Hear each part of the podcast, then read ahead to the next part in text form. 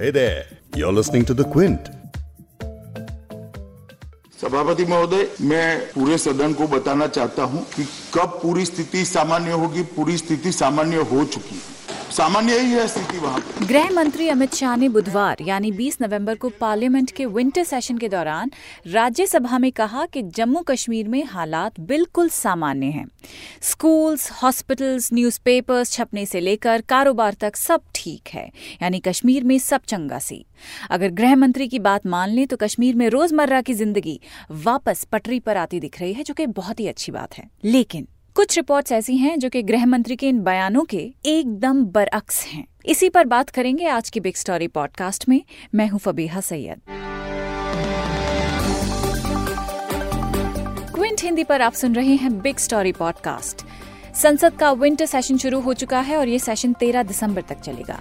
फिलहाल सेशन की शुरुआत होते ही लोकसभा में पहला सवाल पूछा गया कि फारूक अब्दुल्ला आखिर हैं कहाँ।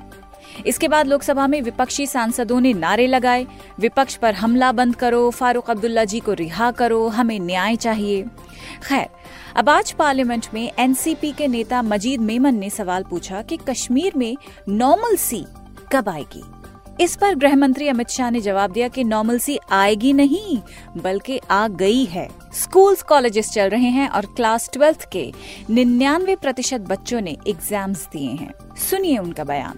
सभी 20,411 स्कूल खुले हैं। परीक्षा सुचारू रूप से ली जा रही है। 11वीं कक्षा के 50,537 विद्यार्थियों ने में से 50,272 मतलब 99.48% ने परीक्षा दिया है और 10वीं और 12वीं कक्षा के 99.7% विद्यार्थियों ने एग्जाम दिया है।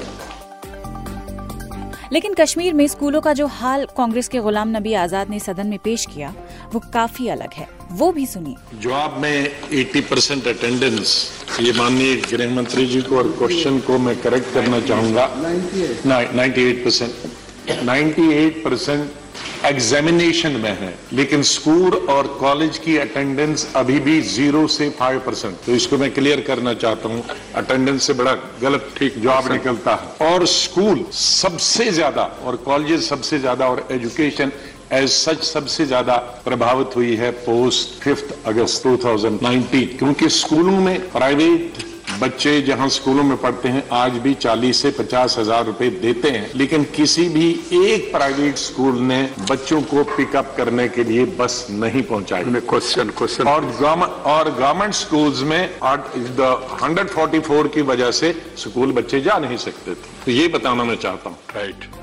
सदन में अमित शाह के बयान को सुनकर ऐसा लगा जैसे कश्मीर में वाकई सब चंगा सी। उन्होंने कहा कि पुलिस फायरिंग से कोई सिविलियन नहीं मरा, स्टोन पेल्टिंग के मामले भी कम हो गए हैं। सभापति महोदय, मैं पूरे सदन को बताना चाहता हूं कि कब पूरी स्थिति सामान्य होगी। पूरी स्थिति सामान्य हो चुकी है, सामान्य ही है स्थिति वहाँ पर।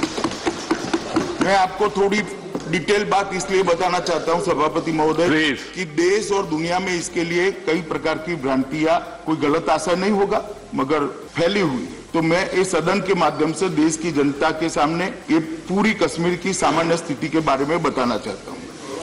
जहां तक लॉ एंड ऑर्डर का सवाल है, 5 अगस्त के बाद एक भी व्यक्ति की पुलिस फायरिंग से मौत नहीं होगी। एक भी व्यक्ति की मौत पुलिस फायरिंग से। इस सदन में सबने आशंका व्यक्त कर दी, रक्त की नदियां बह जाएगी, रक्तपात हो जाएगा, सैकड़ों लोग मारे जाएंगे। मुझे आनंद है कहते हुए मान्यवर, एक भी व्यक्ति की जान पुलिस की गोली से नहीं, एक नागरिक। पत्थरबाजी की घटना में गत साल की कंपैरिजन में कमी आई। पिछले वर्ष 802 पत्थरबाजी की घटनाएं हुई थी अब तक और इस बार 544 हुई, तो पत्थरबाजी भी कम हुई। अब जैसे कि अभी अमित शाह का आपने बयान सुना, जब वो कह रहे हैं कि स्टोन पेल्टिंग के मामले काफी कम हो गए हैं। स्टोन पेल्टिंग यानी पत्थरबाजी को लेके यही बात गृह राज्य मंत्री किशन रेड्डी ने मंगलवार को लोकसभा में जम्मू कश्मीर की स्थिति पर जानकारी देते हुए कही थी। उन्होंने कहा था कि 5 अगस्त से 15 नवंबर 2019 के बीच घाटी में पत्थरबाजी के 190 मामले दर्ज किए गए हैं और 765 लोगों को गिरफ्तार किया गया है। किशन रेड्डी ने यह भी कहा कि जम्मू कश्मीर में आर्टिकल 370 के तहत विशेष राज्य का दर्जा जब खत्म हो गया तो उसके बाद पत्थरबाजी की घटनाओं में काफी कमी आई है। लेकिन उन्हीं के दिए डेटा के अनुसार दरअसल पत्थरबाजी बढ़ी है। किशन रेड्डी के दिए हुए डेटा के मुताबिक जनवरी से जुलाई तक हर महीने पत्थरबाजी की औसत 51 घटनाएं हुई हैं, लेकिन अगस्त से नवंबर के बीच औसतन 63 घटनाएं हुई हैं। अब सवाल ये उठता है कि कश्मीर की स्थिति के बारे में ये क्या सही डेटा सामने आया है? चल एक और डेटा की बात करते हैं। राज्य मंत्री किशन रेड्डी ने कश्मीर में पर्यटन के बारे में कहा कि पिछले 6 महीने में घाटी में कुल 34.10 लाख पर्यटक आए हैं। इसमें करीब 13,000 विदेशी पर्यटक भी शामिल हैं। इस दौरान टूरिज्म से राज्य को 25 करोड़ रुपए के आसपास की इनकम हुई है। लेकिन अगर Kashmir chamber of commerce and industry के एक सर्वे की हम बात करें, अगर हम उसके आंकड़े देखें, तो उससे तो बिल्कुल भी नहीं लगता कि कश्मीर के ट्रेडर्स के लिए सब चंगासी। Kashmir chamber of commerce and industry ने दावा किया है कि राज्य में आर्टिकल 370 हटने के बाद बीते 3 महीनों के दौरान यहां कारोबार को 12,000 करोड़ रुपए का नुकसान हो चुका है। टाइम्स ऑफ इंडिया की खबर के मुताबिक KCCI यानी Kashmir chamber of commerce and industry के चीफ शेख आशिक हुसैन ने मंगलवार को ये कहा कि शुरुआती सर्वे से ये पता चलता है कि कश्मीर में 12,000 करोड़ रुपए से अधिक का नुकसान हुआ है। उन्होंने कहा कि इंटरनेट, मोबाइल फोन और SMS सेवाओं के बंद होने से कारोबार बुरी तरह प्रभावित हुआ है। KCCI के अध्यक्ष आशिक हुसैन ने कहा कि कश्मीर में एक दिन के शटडाउन से 125 करोड़ रुपए का नुकसान होता है। 5 अगस्त से कश्मीर में हर तरह का बिजनेस पूरी तरीके से प्रभावित हुआ है और अब कोई इसकी जिम्मेदारी नहीं ले रहा है।